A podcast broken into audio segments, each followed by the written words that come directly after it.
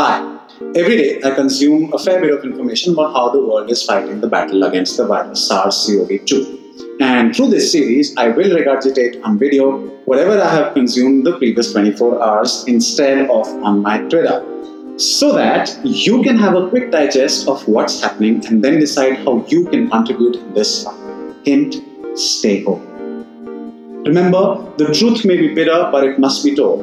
At the very outset, a very important disclaimer. I'm not a medical expert of any kind, so whatever I say should not be considered as a medical advice.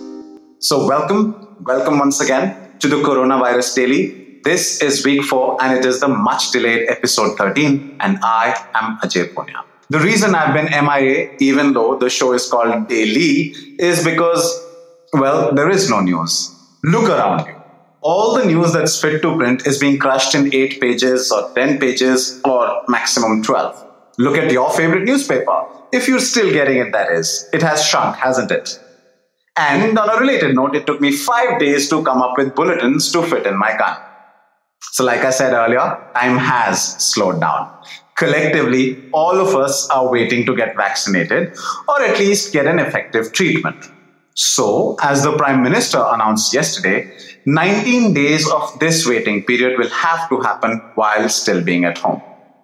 पर हम थोड़ी बदलने वाले हैं we're still the same people no matter the situation pandemic or otherwise our mutations will still fulfill the wretched criteria that as humans we must keep arguing over social media so today i'm going to be providing you with some meat some masala that you can garnish your arguments with while you indulge with WhatsApp uncles till you are finally shitting bricks when they say elders must be respected. As responsible individuals, our obligation is to educate ourselves and respect the elders. The date today is 15th April, in the middle of what seems like a never ending Sunday. First, the uncertain. So, what unites the world's countries right now, apart from the coronavirus, is the way all of us have mishandled it. No exceptions. Specifically, the horrendously slow rollout of testing. Although Sweden may argue in favor of herd immunity, but I'll come to that later.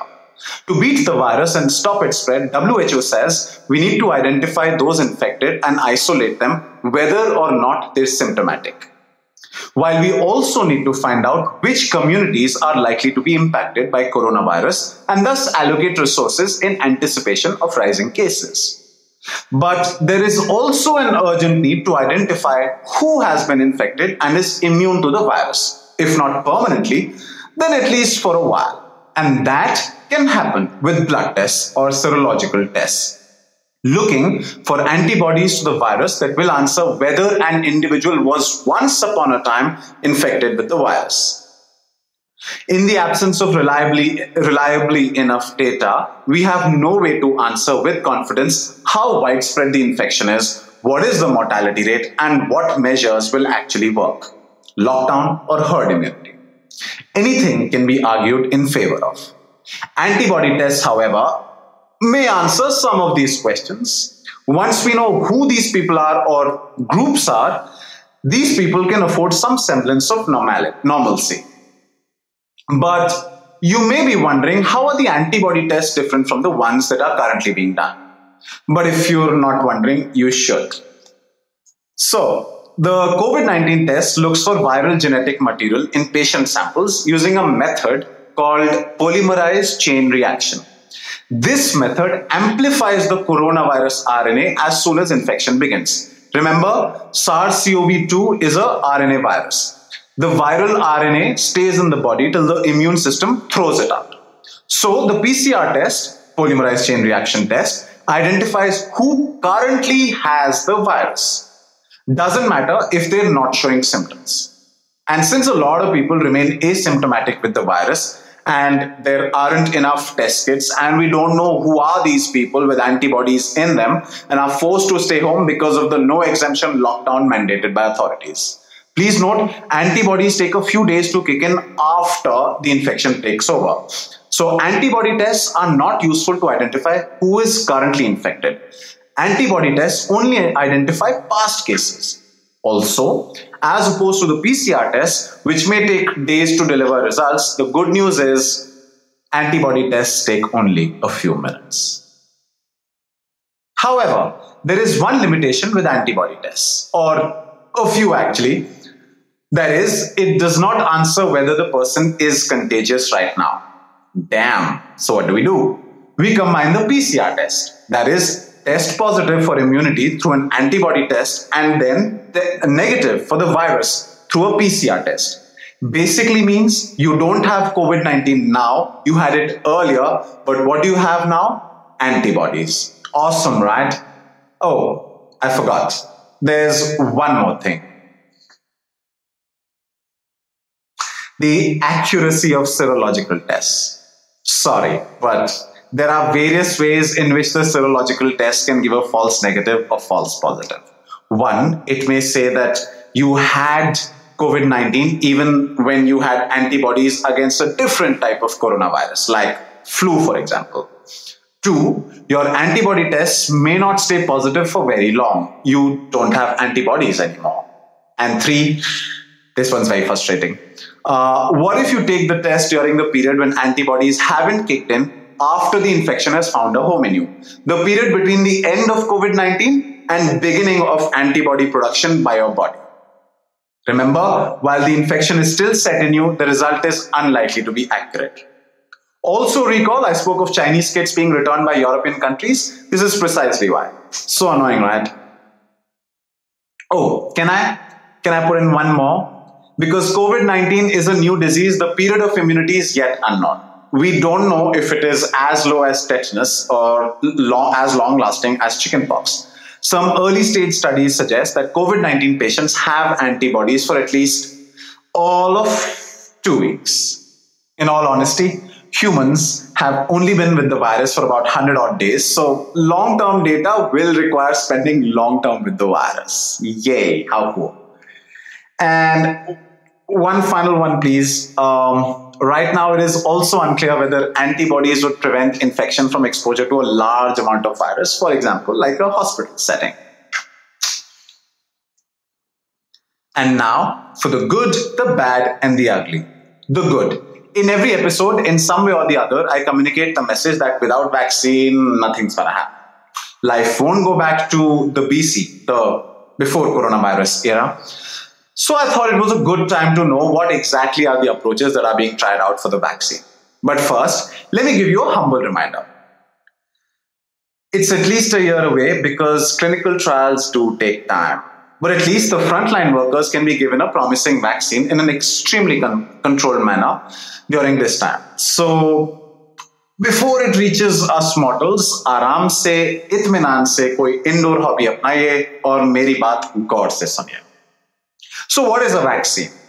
A vaccine is a stimulus for the immune system to prepare it against a future pathogen attack. It is an anticipatory device as opposed to a treatment. It's like a self defense class wherein you train yourself with dummy opponents for a tomorrow when you actually encounter a knife wielding street gangster. But before that tomorrow comes, there will be many tomorrows. So today, in preparation for that tomorrow, you take a vaccine. Now, vaccine development is risky territory. Mind you, because it is given to healthy individuals. Drugs and antibodies, on the other hand, are easier because they are given to sick individuals. The whole world is currently after creating the vaccine. Is because is because Okay, let us. The world is able to work towards a vaccine because of early Chinese efforts to sequence the genetic material of SARS CoV 2. They did that in early January. So, how does one go about creating a vaccine? A person is exposed to a killed or a very weak pathogen to tell the body that prepare yourself defense for something like this. It's like spoon feeding the cells. देखो ऐसा कुछ खतरनाक सा आएगा जब आएगा तो ready रहना हाँ okay and then the body prepares its self defense response, or what we call immunity. In the case of SARS CoV 2, a receptor in human cells called ACE2 or angiotensin converting enzyme 2 seems to offer an entry to the virus. That's the window that this virus uses to take over the cell. I didn't say doorknob because it's an uninvited and unwelcome guest. So, ऐसा चोरी छिपे ACE2 window से अंदर आता है. Thus, it is believed ACE2 could be the key to unlocking the vaccine. Now, for the development of SARS CoV 2 vaccine, a similar approach is being used, and there are 70 vaccines that are in the works globally. So let me skim through some of these approaches. Though Moderna, an American company, is using an alternate method, they are trying to generate antibodies against the spike proteins of the virus. The spikes that you've seen in the images of the virus, that's also in the logo of this channel. Because these spikes attach themselves to the host cell to imitate the infiltration, and so the idea is to make antibodies targeting the viral spike proteins. What Germany's CureVac is doing is creating an RNA based vaccine in this approach, RNA that codes for some of the coronavirus proteins is introduced into the body against which the body can then synthesize antibodies. Apeiron Biologics of Austria is offering the virus a lot more of ACE2 in an attempt to flood the virus with confusion. Vir Biotechnology and Alnylam Pharma of US are applying the opposite. Both offer less of ACE2, thinking the virus will struggle to control in the body with less to hold on to. Interestingly, understanding ACE2 took scientists a long time. ACE2 is usually found in lung, kidney, heart, and gut cells. But scientists very recently identified that ACE2 receptors uh, can also be in people's noses, kind of like an aha moment. The bad. And now it has begun. The easing of lockdowns are here. Sitting in India, I feel a teeny bit jealous thoda sa, talking about the dreamlands of China, Spain, and Austria, where lockdowns have been lifted and some movement has begun. It's good only they can be seen as rehearsals for us and France and UK who have taken the same route as us. In the big debate of lockdown extension versus herd immunity, the result of these mass experiments will offer us one certainty, which is evidence, a very crucial one. The lack of statistical evidence and conclusive proofs have led to different countries taking widely different approaches. All models, all studies have the disclaimer based on limited data available. That isn't written in fine print, but writ large in bold letters. As Guardian summed it up perfectly, we simply don't have models that balance the direct, visible, and dramatic harms of COVID 19 with the more indirect, chronic, and hidden social and economic harms of lockdown and now the ugly. Across the globe, we're all in this thing together, weathering a shared experience and deploying the tactics against a common enemy. But even though against an identical threat, the thing that, divide, that divided us before, such as borders and national wealth, still play a role in which, in, in which part of humanity gets what. Purchasing power counts for as much as what it did earlier. You either buy the produce or you buy the farm. Scientists in Africa and Latin America have been told by manufacturers that orders for vital testing kits cannot be fulfilled for months because the supply chain is in upheaval and almost everything they produce is going to America or Europe. All countries report steep price increases from testing kits to masks. Countries need to understand that the virus is a global problem. As long as it exists somewhere, it can exist everywhere. This is where the Western hypocrisy is at its most distilled. Every day we hear that we have to lock down to save lives and that every life matters. Granted. Every day we hear that we are all in this together. But of course, every life is not equal, nor are we all in this together. That's why resources are not being shared rationally. Healthcare has long been uh, a great source of inequality, and that has not changed with the coronavirus. The wealthier your household, your city, or your country, the better healthcare you will receive. And the less likely you will be to get sick and less likely you will be to die. At some point, capitalism became the goal in itself and ceased to be just a useful tool to serve humanity. There is really a war going on behind the scenes, and poorer countries are losing out. But to be honest, that war has been going on behind the scenes since the beginning of time. Before I go, the funnies. Well, there's a lot of debate about how the insurance industry viewed and will view pandemics post the ongoing one, whenever it ends in this decade. But there is one big gainer from this pandemic, and that's the sporting event Wimbledon. Well, the annual summer strawberry and cream stubborn all whites congregation is not happening. But before I break it to you how they're the biggest gainer, let me give you a quick lesson in history. Post the SARS outbreak in 2003, Wimbledon had the foresight to buy around annual $1.9 million pandemic insurance. Shelling out roughly $31.7 million in these 17 years. They're all set to receive $142 million for this year's cancelled tournament, making it a very, very sensible investment. But it's not like the organizers are jumping with joy.